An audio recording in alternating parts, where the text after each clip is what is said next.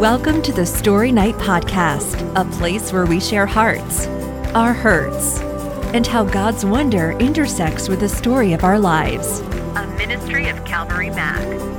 Here's our host, Jessica Campbell. Hi, ladies, and welcome back to the Story Night Podcast. I know some of you have been following along every week, so you may have noticed that we were on a little bit of a break, but I promise this is worth the wait.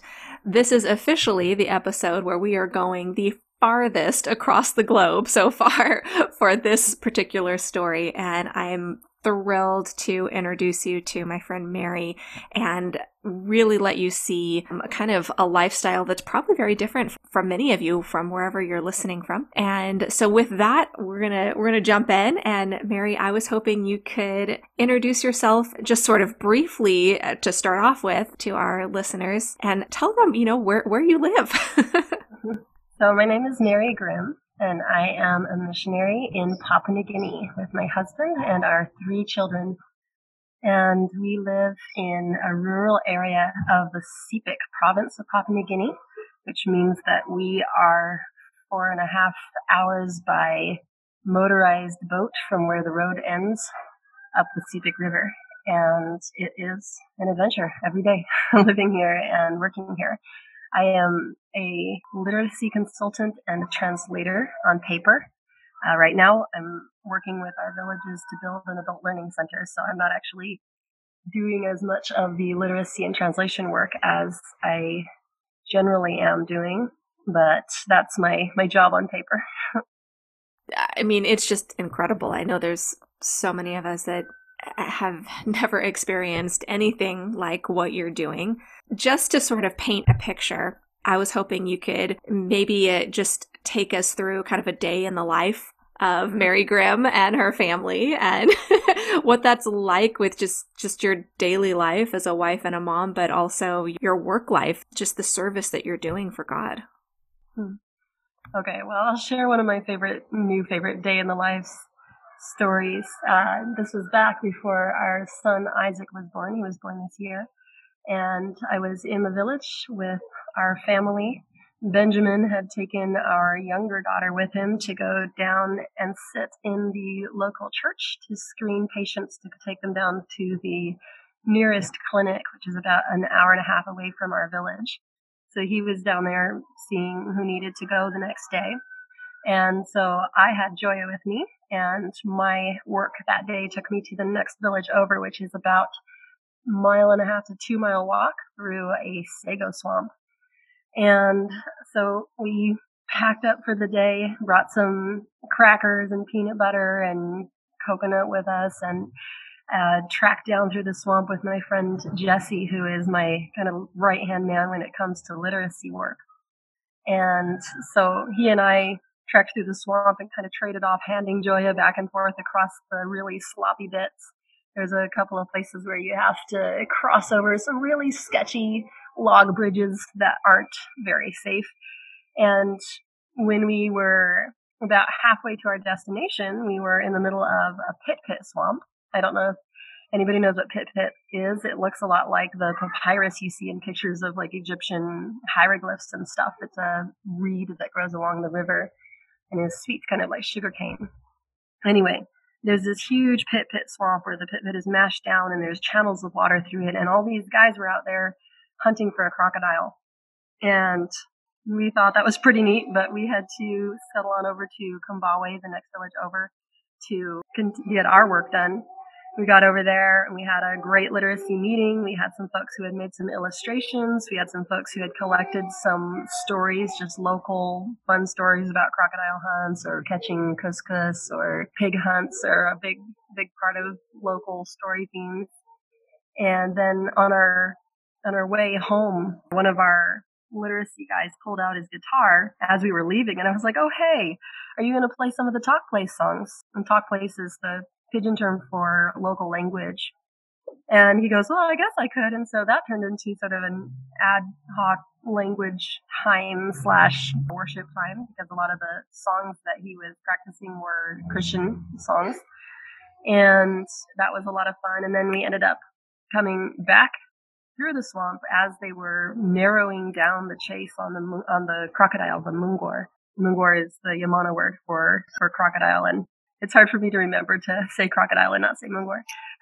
Anyway, all all of the guys were in kind of this circle of spears and and guys walking, kind of jabbing into the the reeds as they went, and they cornered the crocodile and pulled her out and Joya was there, and I was like, oh man, my little three year old, I hope she's not too traumatized by watching them, you know, crack this crocodile over the skull with a bush knife. Um, but it was exciting. And then after the hunt, after they'd finished and caught the crocodile, they all had this kind of like woo ha ha moment where they were celebrating the catch. And after that, we left their celebration and headed on home. Joya and I stopped to swim in a waterfall and after that, she didn't put her shoes back on and she ended up getting sago spines in her feet.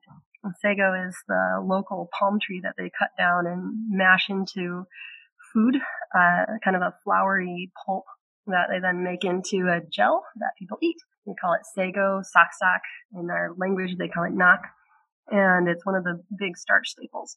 Anyway, the sagos have these cactus like spines on the outside of the tree. And poor Joya got a bunch of those stuck in her feet when she was walking.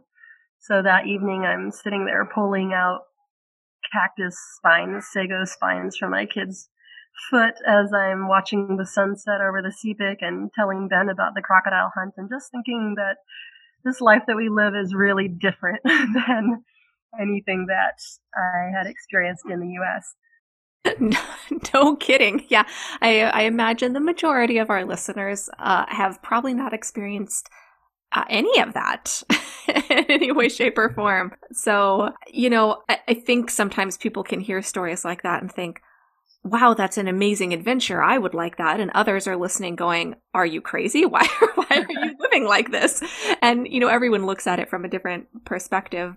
So I'm sort of hoping now that we can go back sort of to the beginning of your story and watch how God wrote each chapter that eventually led you into a completely different life than than really the life you started with.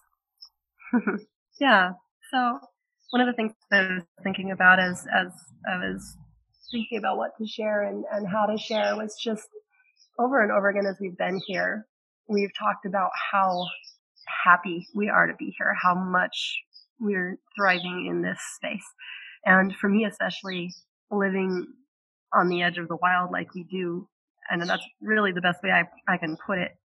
I, I love it. I love being as close to camping as you can get without actually camping and being in the jungle with, you know, waking up to parrots and birds and cockatoos and, and hornbills outside the, the back door there. But it is something where even though my life in the US never looked like that, I have been conditioned for it or trained for it almost all my life, I think. So I was just thinking through the chapters of my life. And of course, it starts out with, you know, being born. I was born in California, Sacramento. And shortly after I was born, my parents moved down to Utah. At the time, my mother was, well, both my parents were in the Mormon church. My mother was a fourth generation LDS, and my dad had become Mormon in order to marry her. And we moved to Utah to be closer to my grandparents. And as a kid, my first kind of experience meeting God was uh, outside of the Mormon church, there was an old man who used to share pamphlets with kids. And they were just pictures of Jesus, Jesus hanging out with little kids, and they had little short verses and things on them, and essentially just continuing to reiterate God loves you, Jesus loves you. And as a kid, I remember this man just having this glow around him. And that was my first concept of who God was, was that glow around this man who just continually shared the love of Christ with the children going into the church. And as I got a little older, my concept of God continued to grow. My parents were both believers. They both met Jesus. My dad had met Jesus in the Mormon church. My mom had met Jesus when she was 18, uh, going to college and um, at BYU University. And she and my dad both made reading the Word of God, the Old and New Testament, a common practice in our home. And they were also, as we were growing up, piecing through their their own faith and their own life in the church and working through their you know what the Bible actually teaches and eventually God's spirit led them out of the Mormon church. So as a kid, there was active dialogue about faith going on around me and I picked up on a lot of that. So I kind of my my first encounter with God, my first time meeting him was when I was a little kid. I think I was probably six and I had done something wrong and I had a really hyper hyperactive conscience and I went to my dad and I confessed and I was like, Dad, are you gonna spank me? And I was crying and my dad just scooped me up in his arms and said, Mary, I love you. And when he said that, there was this little light bulb that went on and I heard God's voice saying that to me. And I was just ecstatic. I was so shocked that God would talk to me and that he talks and, and just so excited that he loves me. And so that was that day I remember just like running around singing, God loves me, God loves me, God loves me, because God had spoken to me and told me that he loved me. And so that was my first introduction to God.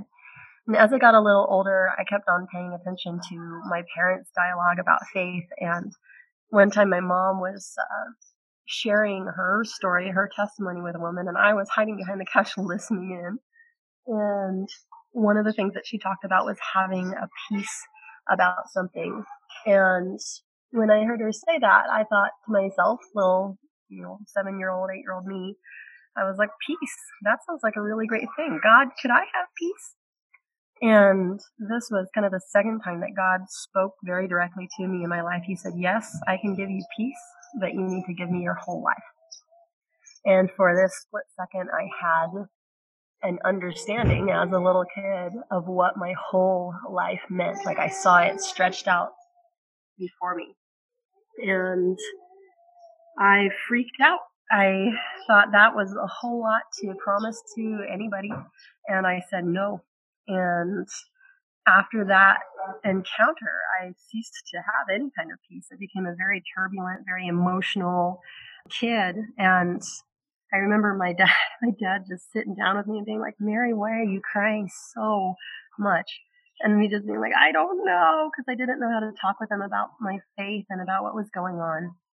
And during this whole time, my parents were going through a faith crisis as well. They were working through their life in the Mormon church and uh, deciding that they needed to leave, that they felt that there were many things that the Mormon church was teaching that was not, were not correct, were not right.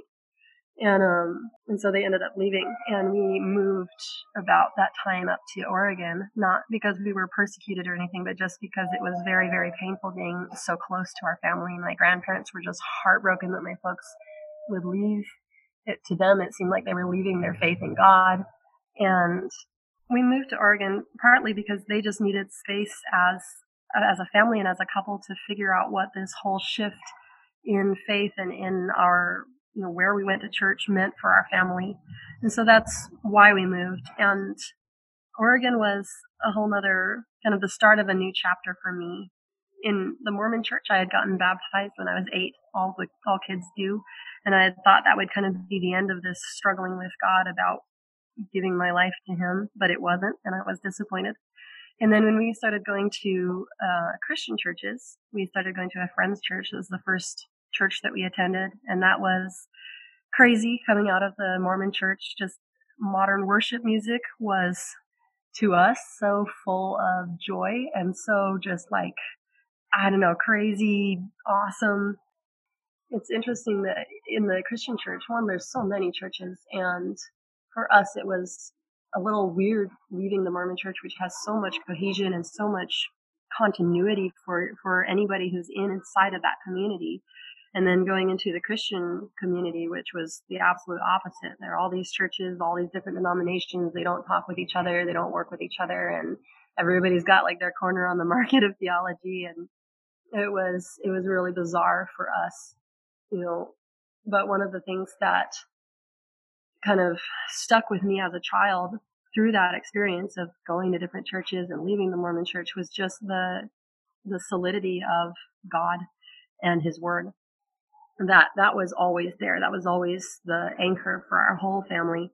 And that was what my parents, you know, that was consistent in our home. We read the Old and the New Testament together. And no matter where we went, God is God and His Spirit is His Spirit. And that's what my parents were looking for. And that's what we learned to look for in the churches, in wherever we went, was that, that resonance of the Spirit.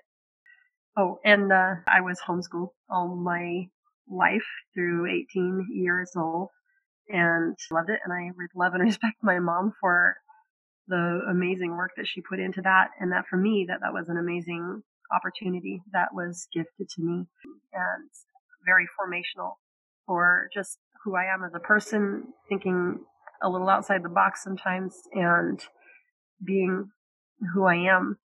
You know, what a testimony and shout out to your parents for really modeling how to listen to God. And mm.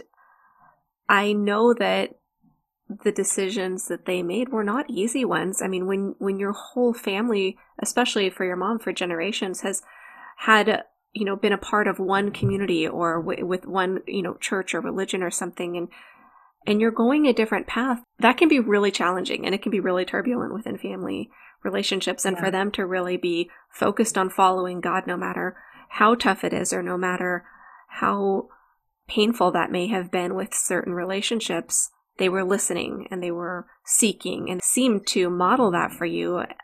And just, yeah. I think, I think that's amazing. And, you know, one of our hopes is to get your mom's story on here as well. and, and for all the moms out there who are trying to navigate homeschooling in this crazy 2020 year, we just, you know, just know that you are appreciated and you are mm-hmm. valued and you might be doing something that feels really hard right now, but those those challenges are not in vain. So yeah. I appreciate you mentioning that about your mom. yeah. Thank you for for kind of talking about that a little bit. I mean, she is one of my heroes, truly. And I know like people say that like but I mean, the the image of my mom standing up in the Mormon church and testifying about the Holy Spirit has been ingrained in my in my mind from when it happened. It's it's one of those images that just stays with me of a woman choosing what is what she knows is true and standing up against I mean everything that she had known all of her life. Like in that moment she kind of tossed it all and just said, "You know what, God, I'm going with you." And um watching my mom do that has stuck with me as just this testimony to strength and to faith and has been a reminder to me all my life to choose God, to choose what to choose what's true even when it's hard. So yeah, she she's definitely one of my heroes. Yeah, I wanted to just shout out that she gave so much of her life to educate myself and my siblings. I'm one of five. I guess that's probably another kind of crucial aspect of my story that I am the middle child of five. And that my parents going through that whole season in their life, it was with five kids in tow, which is a whole other thing. As we, as we navigated all of that, I was in my own little world of turmoil. And, um, that all kind of came to a head when I was 13. And I, to this day, I do not know how I ended up on my knees praying with my pastor, my youth pastor's wife. Um, I, I was an extremely introverted child and I never, never engaged other people in dialogue myself. And so I have no idea how I ended up there on my knees just saying, okay, God, you win. I'm done fighting you. I went home and I was just exhausted. I was, you know, when you've been fighting a long fight and you're done I was just like that long, deep breath after the fight where I was just like, okay, God, we're on the same side now. This is good. That was, so that was when I was about 13. And that was where my life kind of took a, took a turn from turmoil to direction, passion, calling. Right after my conversion, right after that time when I finally surrendered my life to God, my church had a mission trip down to Mexico for a week and I went down with them. It was the first time in my life that I was right in my own skin and I felt so peaceful and so joyful and going down and serving and being in a in a third world country I I loved every minute of it. And there was a man who came and spoke at that short-term mission trip who talked about long-term missions. And the minute he started talking about it, it was like this bell ringing inside of me where I was like, I know that's what I want to do with the rest of my life. You know, so it's one of those things where a lot of people kind of knock short-term mission trips, and I myself have looked at it and kind of weighed the the use of them. And truly, the use is for the people who go that they get to see something new and different, and there's an open space for God to speak there when you're kind of out of your depth. At least for me, there was, and it was a really powerful space. So when I came back from Mexico, I told my pastor I want to be a long-term missionary. I told my parents. That summer, I got baptized again into the Christian church. That summer was also the first time in my life where I had friends.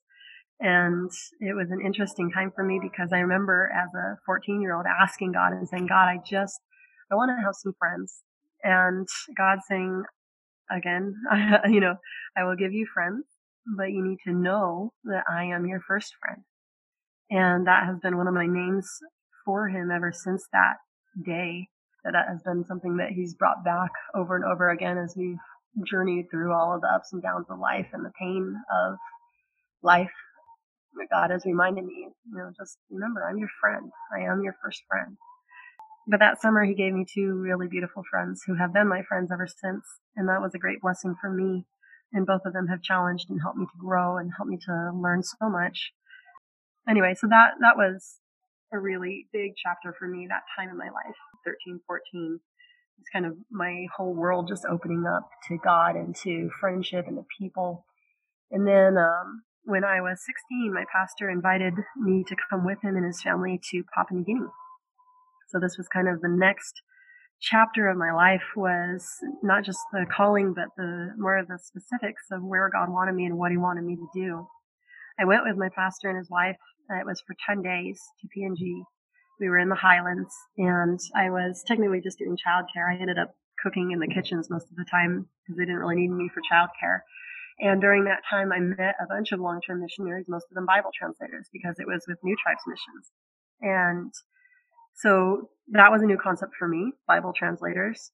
And initially I dismissed it as being way beyond my depth. I was kind of like, okay, God, that's cool, but that's for smart people and left it at that. And during that time when I was 16 in PNG, the other thing that really just stood out for me was that God kind of pulled me aside at one point and reprimanded me for going, just kind of assuming that, okay, I want to do long term missions. Here's an opportunity. I'll go. And God kind of sat me down and just said, you know what? You need to ask. You always need to ask. And I was like, oh no, what have I done? I'm going to be cursed forever. And God was like, no, no, no, it's okay. It's okay. I love you. I want you to be here. But you need to remember this, that even when you think you know what I want of you, that you always just ask. And uh, that has stuck with me all my life to just ask whenever I think I know the right way and I'm, you know, kind of just going along my own track to stop and ask and just say, God, is this what you want? Anyway, so that was a really important life lesson for me. And then um, when I was 18, I ended up going back to PNG uh, per the invitation of the chef there that I had worked with at that conference base. She and I had remained in communication, and she invited me to come out for the summer and work. And so when I was 18, the day after I graduated, I got on a plane and headed to Papua New Guinea.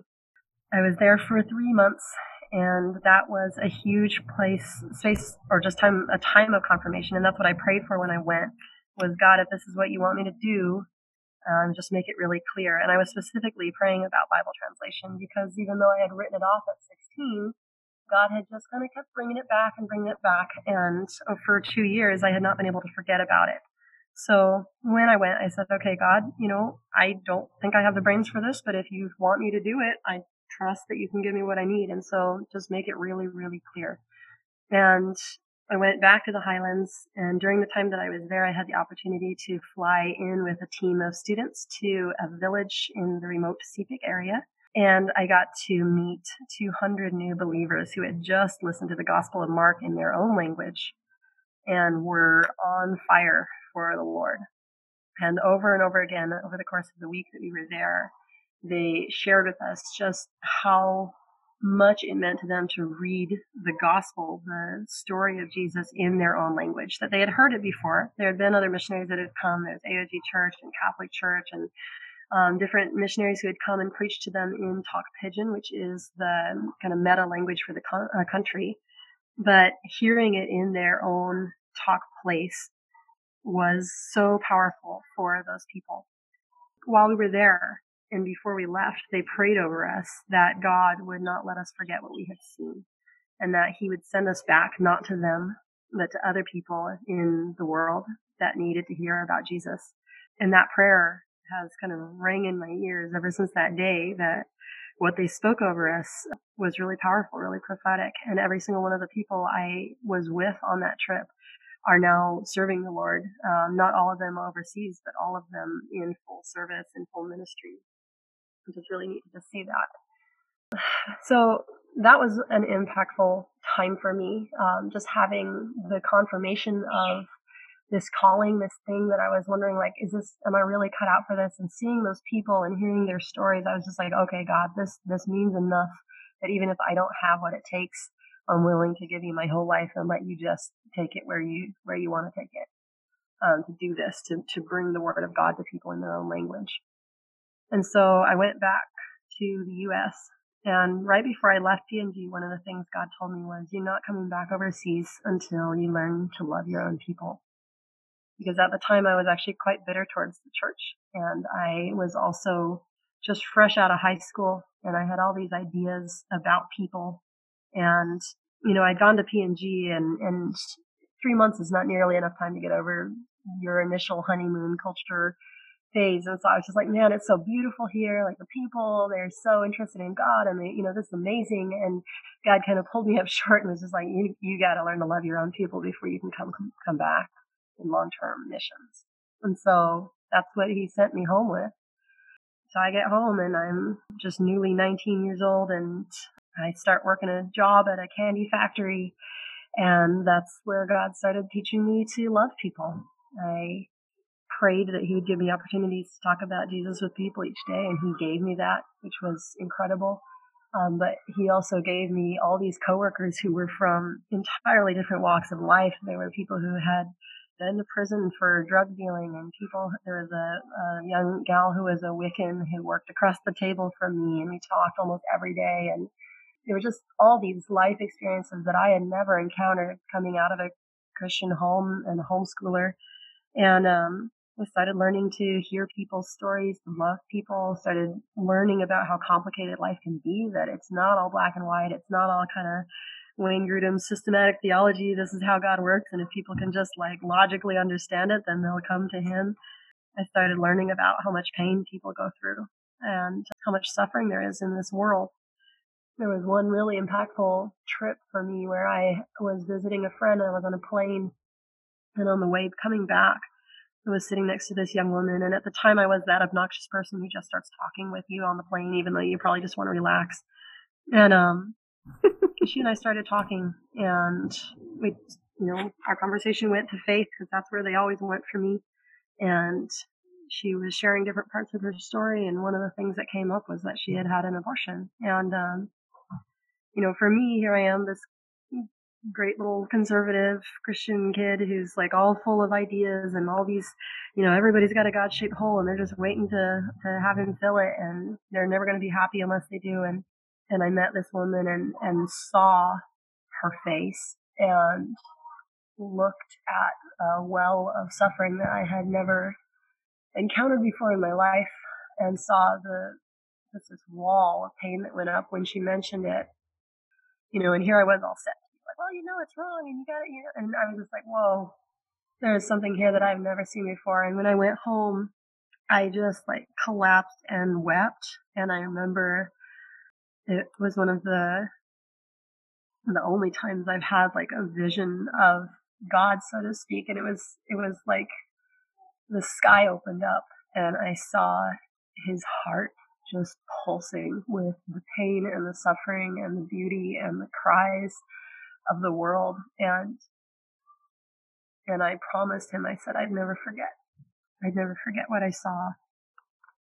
So that was for me a really, it was another big turning point for me where I went from just kind of like, oh, everything's all cut and dried and it's easy to explain. And if people just know how logical faith is, they'll, they'll turn their hearts to him. And coming to this realization of like the profound suffering that is in life and the deep love that God has for people in those spaces that it is so urgent and so real and so just tangible, just his heart beating for those that he loves. Anyway, so that was that was a really big part of his teaching me how to see people, how to hear people, how to love people well. I love that he wanted you to love your own people. I think there's so many of us, and this is what I love about Story Night is that you get a chance to see the real story. And and so many of us fall into the trap of well, I'm going to go save the world on my terms or in my way and I'm just going to jump to my sort of conclusions. And even if those are correct conclusions, even if even if those sort of opinions or even judgments are based on truth, a lot of times we miss the point of seeing the person. And I can hear it in your voice our listeners can't see your face, but I can see it in your face that that that really did stick with you and that impacted you. From that pivotal moment, how did that then sort of prepare you to then get you ready to go back to PNG? Yeah.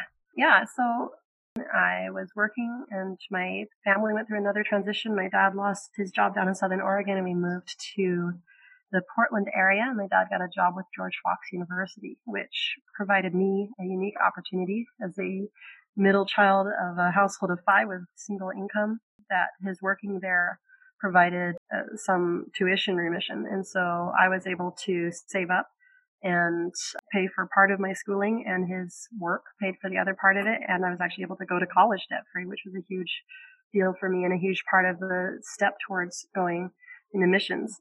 There was kind of a gap year while I was waiting and I had worked and I had saved up and just the timing of when I went to college, I had this gap year and I had the travel bug really bad. And so I ended up hiking the Pacific Crest Trail through hiking it from May of um, 2010 into September 2010. And um, again, that was just kind of another part of that chapter of God teaching me how to love and see people and hear their stories. I was one of maybe, I think I met two other Christians on the trail that entire time. So it was not a lot of fellowship, but it was a lot of learning and a lot of really beautiful people that I met. And then from there, I went straight into college and I knew what I wanted to do. I knew I wanted to be a missionary and a Bible translator. And so I kind of handpicked my degree and just set to it and knocked it out as fast as I could. And I had initially gone to college thinking, you know, I'm gonna I'm gonna get this knocked out and and move on to the next step going into missions.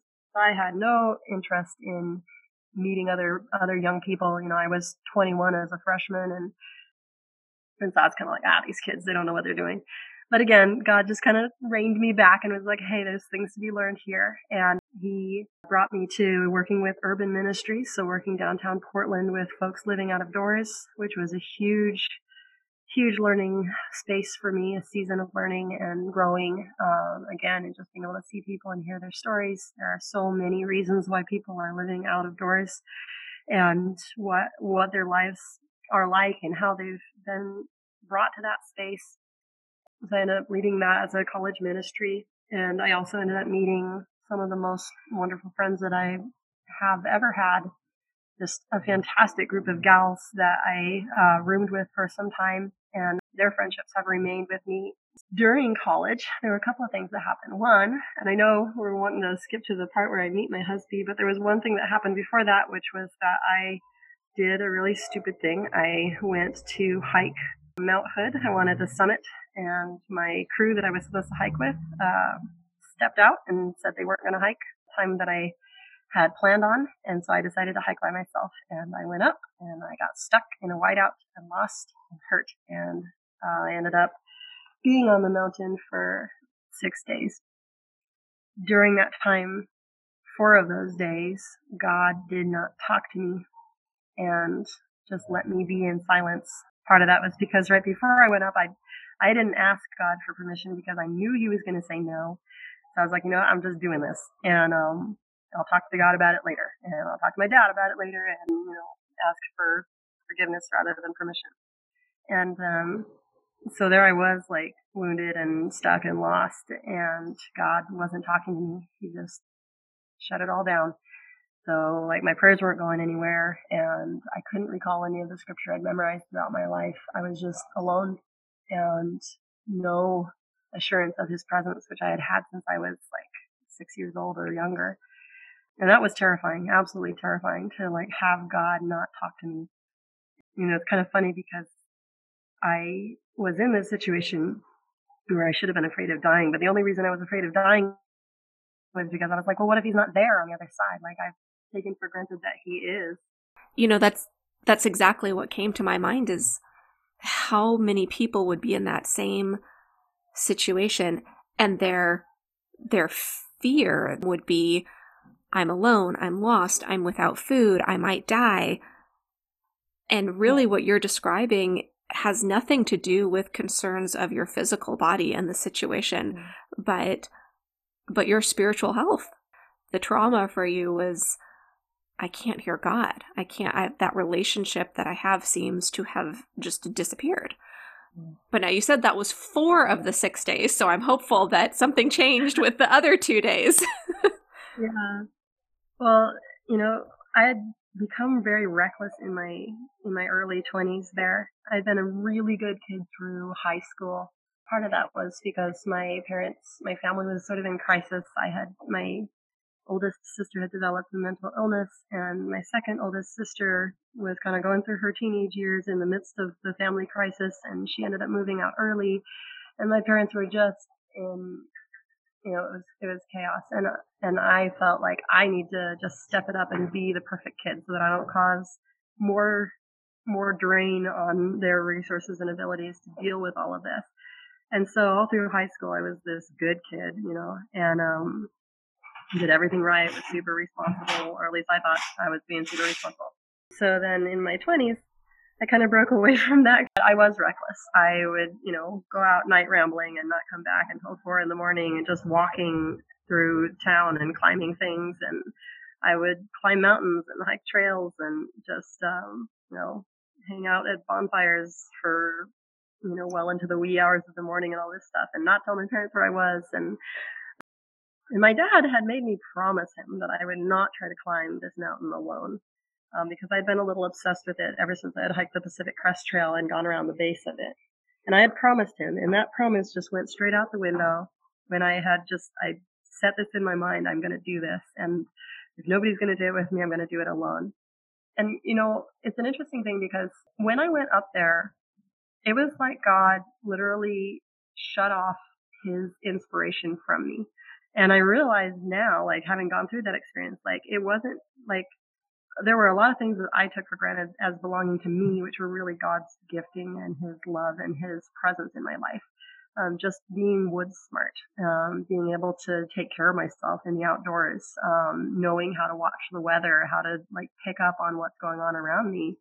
I went up that mountain and I took a picture, and in my mind's eye, the mountain, it was this beautiful, clear, sunny day, no problem. But on the camera, there is this looming lenticular cloud uh, coming whipping up around the side of the mountain, which is usually a really good sign that the weather is going to change and that you're going to have some some heavy bad weather. But I didn't see it. And I just marched right on up that mountain after, you know, I'd been outdoors for six months watching weather patterns in the mountains and the Cascades. I knew what that, what that sign meant and I did not see it. And I just think about like God and what he was teaching me during that time. Essentially, it was kind of like, you know what? You don't want me to talk to you. I'm not going to talk to you, and you can learn what that means. Anyway, so I, I was in silence for four days, and I was working my way across a sheet of snow, trying to get to a place where there was ground. Um, I had ripped a big uh, tear in my left leg and I had sprained my ankle on my right leg. Um, I had been attempting to get out of this canyon and I'd fallen and ended up tearing myself up pretty good. And so I was not able to just walk out. Anyway, so I was I was there and every day I was just like, okay, God, come on, talk to me. And I was doing all the things, you know, like going through the inventory of of what I needed to repent of and you know what I needed to say to get him to talk to me. And then, you know, asking the question like, is there really a God? Like, does he exist? Did I just make that up? Because it he was so gone. He was so not there. Yeah, that was a really, really terrifying time. And it was the first time in my life where I have cried out, Oh God, my God, why have you forsaken me? Thursday, so I went up on a Monday. So it was Monday, Tuesday, Wednesday, Thursday night. I had a dream, and it was the first time in any of my dreams that I had seen somebody that actually knew my name and cared about me. And she's like, Mary, what are you doing here? And I was like, well, I'm stuck here. Can I use your phone? And she let me use her phone and I called the police and they're like, okay, we'll get on that and find you. And I was like, all right. And I talked to my parents and so I tried talking to them and it wouldn't go through in my dream, you know. The next day, Friday morning, um, and this is Good Friday. This is the Easter weekend of 2013. The next morning was, was Good Friday and God spoke to me and he said, don't worry about what you will eat or what you will drink or what you will wear tomorrow. And I remember it was just like the lights turned on again. It was like the world went from black and white to full color again. And I was just like, you're alive. You talk.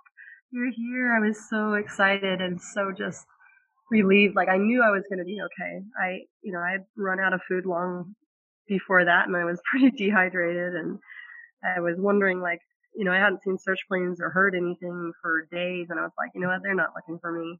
But then just like hearing God say that, I was like, all right, I'm going to be alive. I'm going to be okay. And that was the first day I saw search planes flying over. They didn't see me.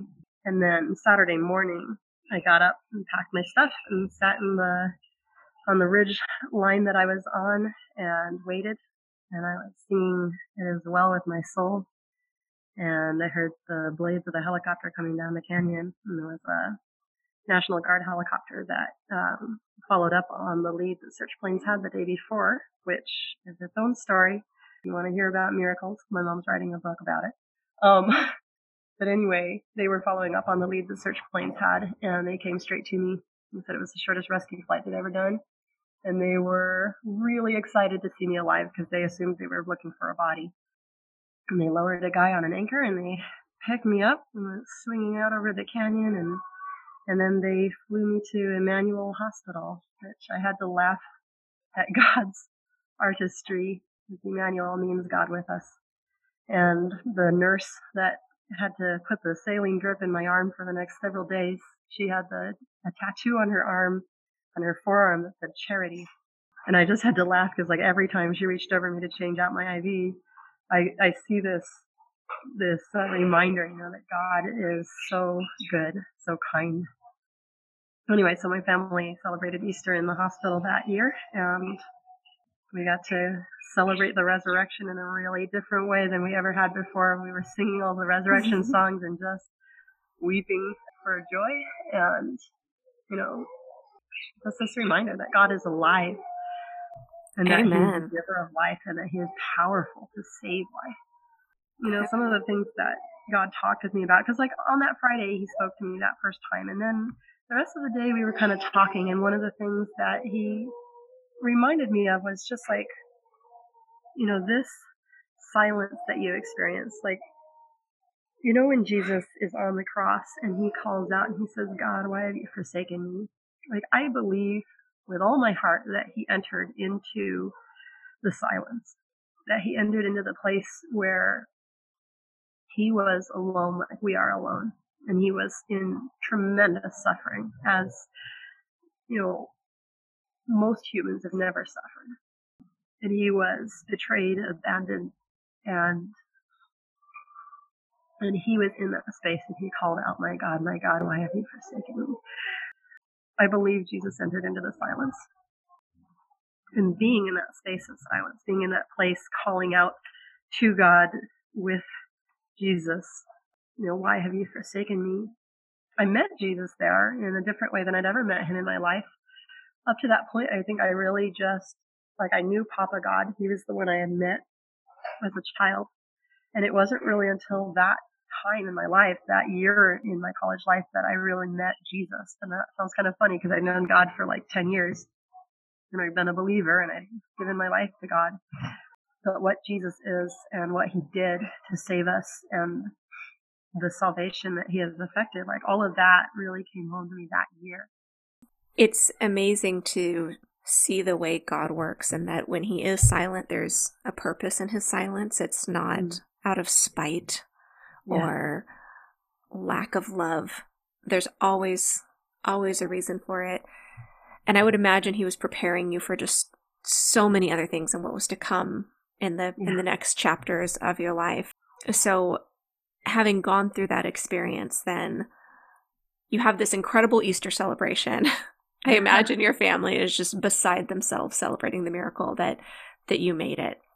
And where did that take you after that? So after that there was a lot of convalescing that happened. I was in the hospital for 13 days.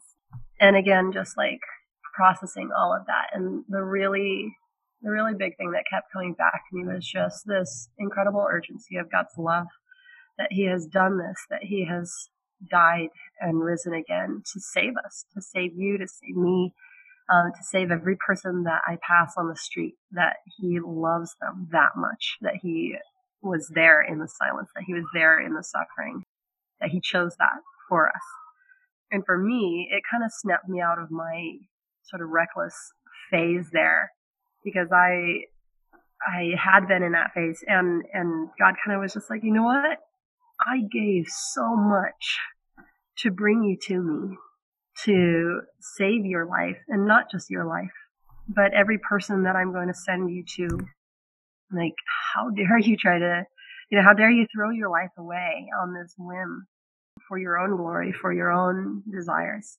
And it wasn't that I couldn't like go climb mountains and stuff because I definitely have since then or go and enjoy the outdoors. It was just God saying, you know what? You hold your life, hold your whole life in the perspective of this love that you have seen. That this is why Jesus did what he did, you know, that he just loves us so much. And for me to remember that with every person that I meet. And after that, uh, I went back to college that summer. It was the summer that I met my husband, Benjamin. I was working at a care home for kids in foster care who are not doing well in the program, um, usually because of mental illness and other issues going on. And I was a night guard and he was a day person. And we ended up meeting in the transition, the change of the shifts. It was a different house than I usually worked. They had tra- changed my shift over last minute. And so I ended up coming in late and Ben was mad at me, um, my husband, because here I was, you know, waltzing in 15 minutes late to my shift because I had to walk across town because I went to the wrong house. And anyway, so that was that was how our our relationship started. The first thing he said to me was, "What are you like 12?" And I told him, "Yeah, I am 12." And um, he wrapped up our conversation there with, "Well, you have my number, so if you're having a hard time staying asleep, you should call." And I thought that was like a pickup line, but Benjamin was entirely oblivious to his own ability to dish out pickup lines. Apparently, he was like, "What? I just I meant like you were tired and you should, you know." Anyway, a couple days later, I did call him because I had been planning on climbing a mountain, and my friend who was going to climb with me was not able to do so. So then I was all full of energy and nowhere to nowhere to go and nothing to do with it. And so I was like, "Well, that guy was." he seemed kind of cool and he had a motorcycle. So maybe if I call him up, he'll take me for a ride on his motorcycle. And I lived such a charmed life at that time. Like I had no fears of like being taken advantage of or anything bad happening to me. Like I, I felt like I was entirely invincible. God had protected me and brought me through so much. I was like, he's not going to let me like something crazy happen to me.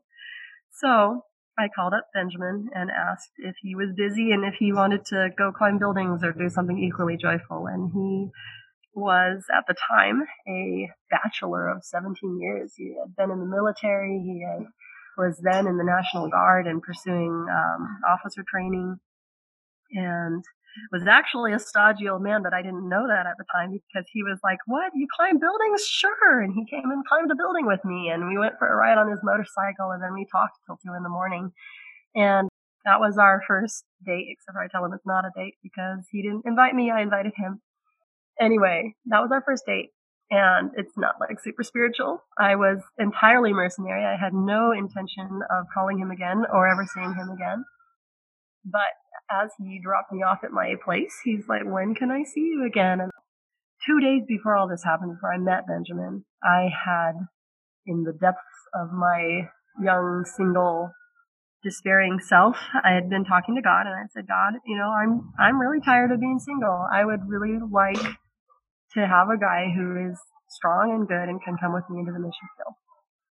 And that was my list. And just for all those ladies out there who have lists, like make your list thorough. If you want something, ask for it. But um, anyway, so Tuesday rolled around. I had several days to think about it. You know, I was like, you know what, forget this. I'm not interested. I really don't want to have a guy in my life. I'm very happy being single. And so I had my spiel ready for when I saw Benjamin that evening. And I went over there and he was in the midst of this crisis where he's like, I really need prayer. You know, I'm pursuing officer training and I, I'm just like looking at this and thinking through whether or not to like take the next step. And I was like, oh man, okay, fine. Like this is maybe some sneaky way to like get in the back door here, but I'm not, I'm not buying it. But I sat down with him and I, and I prayed with him and it was good to pray with him. And then we went for a walk and I gave him the spiel. You know, I said, you know, I'm not really interested in a relationship and I'm going into the mission field for the next 25 years. So, you know, see ya. And Benjamin heard me out and thought about it for a couple of seconds and he goes, hmm, I could support that. And, uh, and I was kind of like, no, that's not really how this works because on our walk, he had finished, just finished telling me how he was he'd moved to Oregon so he could be closer to where his mom lived and he wanted to be close to family and this is where he was going to live and die. So I was like, okay, yeah, this doesn't compute. You can't just like change your mind on a dime and decide to go into missions. But what I didn't know was that he had spent, you know, the last 17 years of his life kind of messing around, for lack of a better term, and not really knowing where he was going and trying different career paths. He had tried the military. He hadn't, it really hadn't worked out for him. He'd gone into the National Guard. He had been doing all these different career starts and he was still really just not anywhere yet. He's 35 years old now, you know? And when he heard me saying that with the conviction that I had that this is really what I'm doing for the next 25 plus years, for him, that was again like that resonance, that call. And he was like, you know, that's what I want. I want to have that, that conviction of like where I'm going and what I'm doing. And so that's what was going on inside of him. And he was like, yeah, I could support that. Anyway, so we, we started dating and it was pretty turbulent because I was trying to get rid of him and he was hanging on. And it finally got to a point where I have a good friend of mine where we just go out into the wilderness and hike around for a week or so. And while we were out there, God just kind of sat me down and he goes, why is it so hard for you to believe that I would give you a good thing? You asked me, I answered you not believe me that I would answer with a good gift? And I was kind of like, well, truth be told, no, I don't. I am actually terrified that this is a trap. And that was an eye opener for me that I really didn't trust God with that aspect of my life. So after I came back from that trip, I decided, you know what, I'm going to go ahead and give this a try. And I will actually like work for this relationship instead of trying to chase him away and that started kind of a different chapter in our dating. Uh, shortly after that, he proposed, and after he asked my dad permission, which was a blessing to me that he did that, and my dad prayed through it and gave him his answer. Anyway, so he asked me to marry him on January 2014 on the New Year's Day, and I said yes. And that was the second time in my life where my entire life has flashed before my eyes was the day he asked me to marry him. And I saw my life, like what it would be if I said no and what it would be if I said yes. And my life, if I said no, God was kind of like, you know, it's not bad. It's this path. You know this path and it's safe and it goes like this and it's this kind of winding flat road that goes off to the side of this mountain. And he's like, if you say yes, you're going up this mountain and it's going to be hard, but it's going to be so good. And I was like, wow, well, I want to climb the mountain. And so I was like, okay, yes. And, um, and that was, that was how I met my husband. We got married May of 2014, the day after I graduated from college. for me, getting to know Ben and having him, his input in my life was a really um, big paradigm shift for me because he was military and for him, like, God's your commanding officer. If he tells you to do something, why would you question it? You just go. And I was like, okay, you know, like all my life I had had this ongoing dialogue with God where God's like, hey, you want to do this thing? And I'd be like, oh, you know, I'll think about it for two years. And then here's Benjamin who's just like, well, God said it, let's do it. And me being like, oh, you know, that actually makes a lot of sense because he is sort of the king of the universe and the Lord of my life. So why would I dither on something for two years when he's told me what to do? So it kind of changed, changed my life, the way I interact with God. That is such a great way to think about obedience to God. That he's our commanding officer, that's a lot easier to do when you know your commanding officer and you trust your commanding officer. And what a gift that your husband has modeled that kind of obedience and really led your family in that way. I know that the two of you trusted God as He led you to get your master's in linguistics. I know that the two of you trusted Him as you moved and settled in Papua New Guinea and you trusted him as you grew your family and had three children while being full time missionaries. You've trusted him as you experienced pregnancy and motherhood in a foreign country.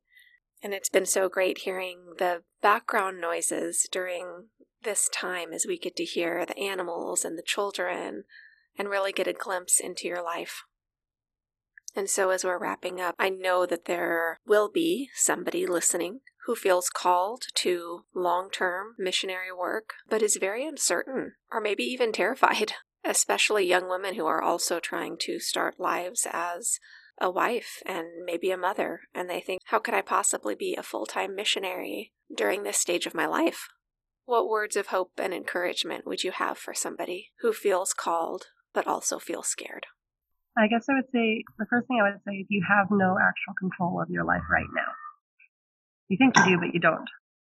And life can change so quickly. You know, I've known people where one day they're doing life the way they've always done it. The next day they're, you know, live in a car accident and everything changes. And life is crazy and you actually don't have any control over where God is going to take you next. What you do have is the ability to respond in obedience to whatever God says. And what you do know is at that junction point, you have a choice. You can say yes and jump off the cliff and go for whatever it is that God has been leaning on your heart to go for. Or you can say no and you'll never know what He would have had in store for you. And truly, I am terrified of ever saying no to God. There have been so many times in my life where I have feared that I made the wrong choice. Specifically when I got married, that was a big one because our first year of marriage was terrible. Just for all of you people out there who are wanting to be married or are married and think that you're alone, you're not alone. Marriage is hard. But God was with us and He continued to lead us and keep His promises and continued to lead Benjamin even though we were in entirely different places in our faith. And I guess that is what I would share with anybody who's thinking, you know, oh, I always wanted to go into missions or I wonder what that would be like is ask God. And if he says go, believe him that it will be good, that he is in control. And there is no other way to know that unless you do it. You can, you can hang back and be like, well, you know, if I felt safer or if I felt more prepared, you never will. It's kind of like saying we're ready for kids, right? Anybody who's had kids knows that you're not ready for kids. You never are ready for kids. But when they come, you have what you need each day to love them well. And if you don't have it, you can ask for it. Mm-hmm. And that's, that's kind of like with missions. You're never just ready to step on the plane and fly to the other side of the world and start life in a country and context that you're not familiar with. But God knows every step of the way. And He, if He tells you to go, like, how can you say no? we see God's miracles every day. We see his provision every day, but part of that is because we're in a space that he brought us to where we are trusting him every single day for mm-hmm. every part of our lives. And it's not because we're like super Christians or anything. It's because we said yes when he said go. Yeah. And that's it. Yeah. That's really it. he said yes when he said go. I mean, it sounds so simple. And, and and in some ways it is. I mean, you can say easier said than done, but but there really is a freedom when you just just do it. You just listen and and if he says wait, you wait, and if he says go, you go. So Mary, I just wanted to thank you. You know, it's one thing to say you're a missionary and and this is what you're doing and we can sort of hear about the parts of your life that are so unique and so different maybe from the life that we have as listeners but but just to see and and hear parts of the story of how God took you through different chapters to prepare you for the work he had for you.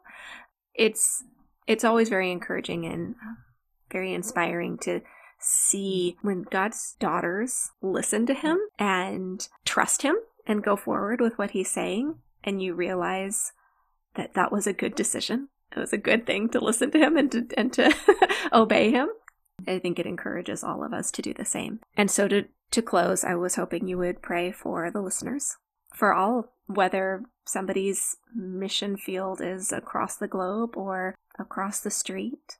I was just hoping you would pray for them. And if you feel like it, I think it would be kind of fun if you don't mind doing maybe a few sentences of the prayer in the language that you're speaking in PNG, just so that all of our listeners can hear it. So we have a well, we're speaking two different languages. We're learning our our uh, local language, and then we're also learning Tok Pisin. So I, I can I'll wrap it up with our local language, and I'll kind of start it out with our Tok Pisin, and we'll put English in the middle. How's that? That sounds amazing. This will be this will be the most unique prayer we have on the podcast thus far. Okay. Papa God, you sabe lo all get the Marys um harim toklomi. Na you sabe lo life blongam. You sabe lo ting ting blongam. You sabe lo bird blongam. Me asking please, you look him all get the Marys. Na you talk strong lo blongam. We pray for your Holy Spirit to speak clearly to every woman who is listening, who is wondering what God has for her in her life. I pray that your Holy Spirit would let her know that she is seen, that she is loved, that she is known, and that you are enough. That you are enough to take us wherever it is you ask us to go. You are enough to provide for us and for the ones we love. And that every person's walk is so different. And that in all of it, you are. And you see us and you are here. I pray that you would help each woman listening to know that, God, that they would know your nearness, that they would know that you are listening to the cry of their heart.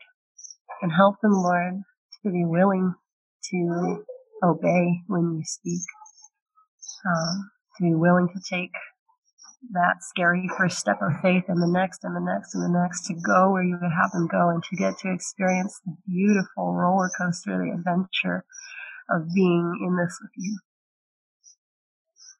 Papa God, I'm Sanatan and I'm boy was nana and never nana um never pop nana. Na taram na. Nam Nerede lat karasta. I'm gonna sing. We uh, gonna sing Bukarawai. Amen. Amen. That was amazing. I love love hearing other languages. Thank you so much for doing that. It's just it's so neat. Um, I really appreciate it. And Mary, I really appreciate you taking time and figuring this out and, you know, figuring just just the time change and everything. It's it's such a blessing to get to bring your story from Papua New Guinea all the way to our listeners in all all different countries. We've we've had people tune in from all over the globe, which is pretty special.